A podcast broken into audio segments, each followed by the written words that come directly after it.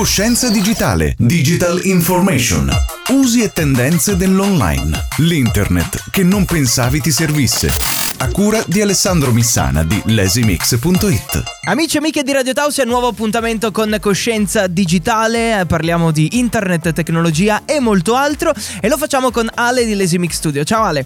Ciao, ciao a te. Allora, buongiorno, benvenuto intanto. Buongiorno, okay, buongiorno. Ci diamo il benvenuti. Io sempre. Il mio buon caffettino, ecco, parte, tattico, tattico che eh, ci dà la bottarella giusta per eh, serve, tirarci serve, di serve. qua, no? Sì. Oggi parliamo di commercio elettronico, quindi di e-commerce, ok? Sì. E ci spieghi un po' intanto che cosa sono gli e-commerce e eh, a che cosa servono per chi ancora non lo sa e poi se è giusto spendere uno sproposito per avere un sito che ti fa vendere delle cose. Ok, beh, in parte hai già dato la risposta su cos'è un e-commerce. È un sito che ti fa vendere delle okay. cose.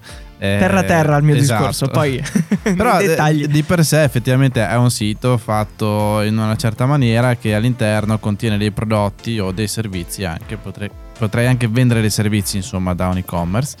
E che ha tutto un processo di pagamento che serve proprio per eh, passare dal prodotto al carrello e poi eh, al, all'acquisto vero e proprio. Eh, di per sé l'e-commerce non è altro che un sito che aggiunge queste pagine in più. Eh, poi c'è tutta l'esperienza dell'utente nella vendita, quindi nel senso eh, pensiamo ad Amazon quando pensiamo di e-commerce. Amazon è pensato proprio per accoglierci nel sito, farci vedere i prodotti che ci potrebbero interessare, in qualche modo crearci quel processo di vendita che deve essere il più immediato possibile. E tra l'altro da poco, cioè da poco, da un paio di mesi Amazon non ha neanche più le pagine uno, due, tre, quattro, ma è tutto uno scorrere in modo che tu non, non sembra che finisca e che devi skippare la sì, pagina. Sì, la, la, la percezione è ciò che conta. Ah, effettivamente sì. Poi nella paginazione possiamo perdere un cliente potenziale sì. perché magari si stufa, perché magari non le vede e quindi non va oltre. Con lo scorrimento continuo effettivamente uno non ha la percezione delle pagine e continua a guardare finché eh, non si ferma. È un pochino il mh, concetto dei social, no? I social non hanno le pagine, eh, i social tu scorri e hai sempre contenuto, sempre contenuto, sempre contenuto. In questo modo tendo a lasciare eh, l'utente il più possibile sulle pagine. Al di là di quello, e tralasciando Amazon, che mh, chiaramente è il punto di riferimento, ma mh, dipende sempre per quale motivo devo fare un e-commerce. Di solito non è tanto il problema della paginazione, semplicemente io devo avere un prodotto che ha un mercato e se lo vendo tramite il mio e-commerce e magari sono uno dei pochi che lo vende o lo vende con un certo prezzo rispetto alla concorrenza o con dei servizi aggiuntivi eccetera eccetera, allora magari il mio e-commerce ha successo oppure no, appunto, in base a varie caratteristiche. Dobbiamo sempre pensarlo però come un negozio a tutti gli effetti. E va curato Poi, in ogni minimo dettaglio. Esatto, va sì. curato in ogni minimo dettaglio, sempre con l'idea che io devo vendere. eh Nel sì. senso, cioè l'e-commerce si può fare, si possono mettere sui prodotti eccetera eccetera, però come un negozio io ci faccio la vetrina, ci metto tutti i prodotti, ma se lo metto in una strada in cui non ci passa la gente è inutile. Quindi eh, ricollegandomi anche alla seconda parte della domanda, se ha senso spendere tanti soldi, pochi soldi, quanto costa e via dicendo, Eh, dipende come sempre d'obbligo, però tendenzialmente ciò che conta in realtà, a parte la spesa, che adesso ci arriviamo comunque, sì. eh, ha un mercato ciò che stai vendendo e soprattutto se ha un mercato puoi inserirti. Nel senso, se io vendo dei libri, i libri avranno sempre mercato, però se mi metto in concorrenza diretta con Amazon è un po' complesso. Posso anche pagarlo quarantamila euro, però sono quarantamila euro che forse era meglio se investivo in altre cose. Ecco. Sì, stesso discorso se vendi una cosa inutile e magari non c'è una comunicazione efficace dietro, perché c'è qualcuno, qualche pazzo che crea delle cose molto strambe, però c'è tutta una comunicazione sì. dietro che fa vendere. Alcuni riescono anche a vendere i sassi, io sì. non ci ho mai provato e penso che non ci riuscirei. Bisogna essere abili anche in quello. Io mi eh limito sì. semplicemente a dire se c'è mercato si può fare guardando la concorrenza, altrimenti io alzo le mani, diciamo così. C'è una linea, no? Che sì dipende... esatto, di demarcazione ben precisa. Ehm, sì, quelli bravi a vendere, però diciamo che stiamo forse un po' uscendo, nel senso che sì. um, essere bravi a vendere è una cosa, avere il supporto tecnico del negozio piuttosto che dell'e-commerce è un altro.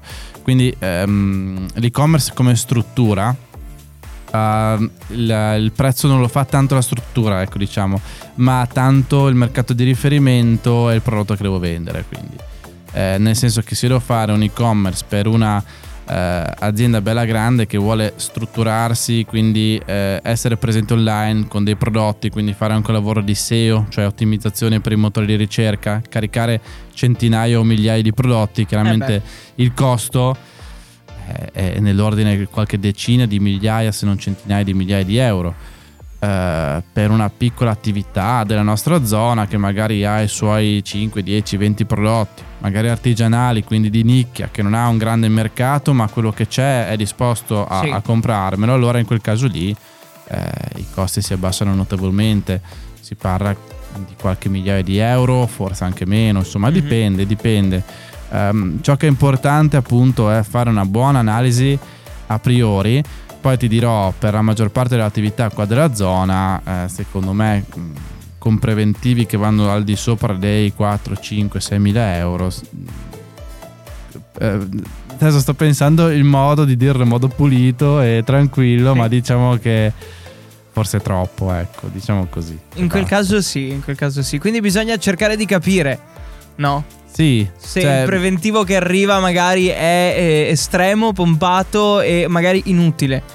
Allora, il più delle volte è giustificato da varie cose, del tipo appunto che a livello tecnico magari è perfetto il tema, quindi a livello visivo è perfetto, c'è uno studio dietro, di immagine, di tutto quello che è, va benissimo. Mm. È un lavoro che va pagato, perché se eh, un professionista o uno studio di professionisti quindi eh, si mette a tua disposizione e ti crea questa cosa, chiaramente staranno delle ore che vanno pagate. Quello sì. E quindi è chiaro che i prezzi vanno, eh, vanno verso l'alto, c'è poco da fare.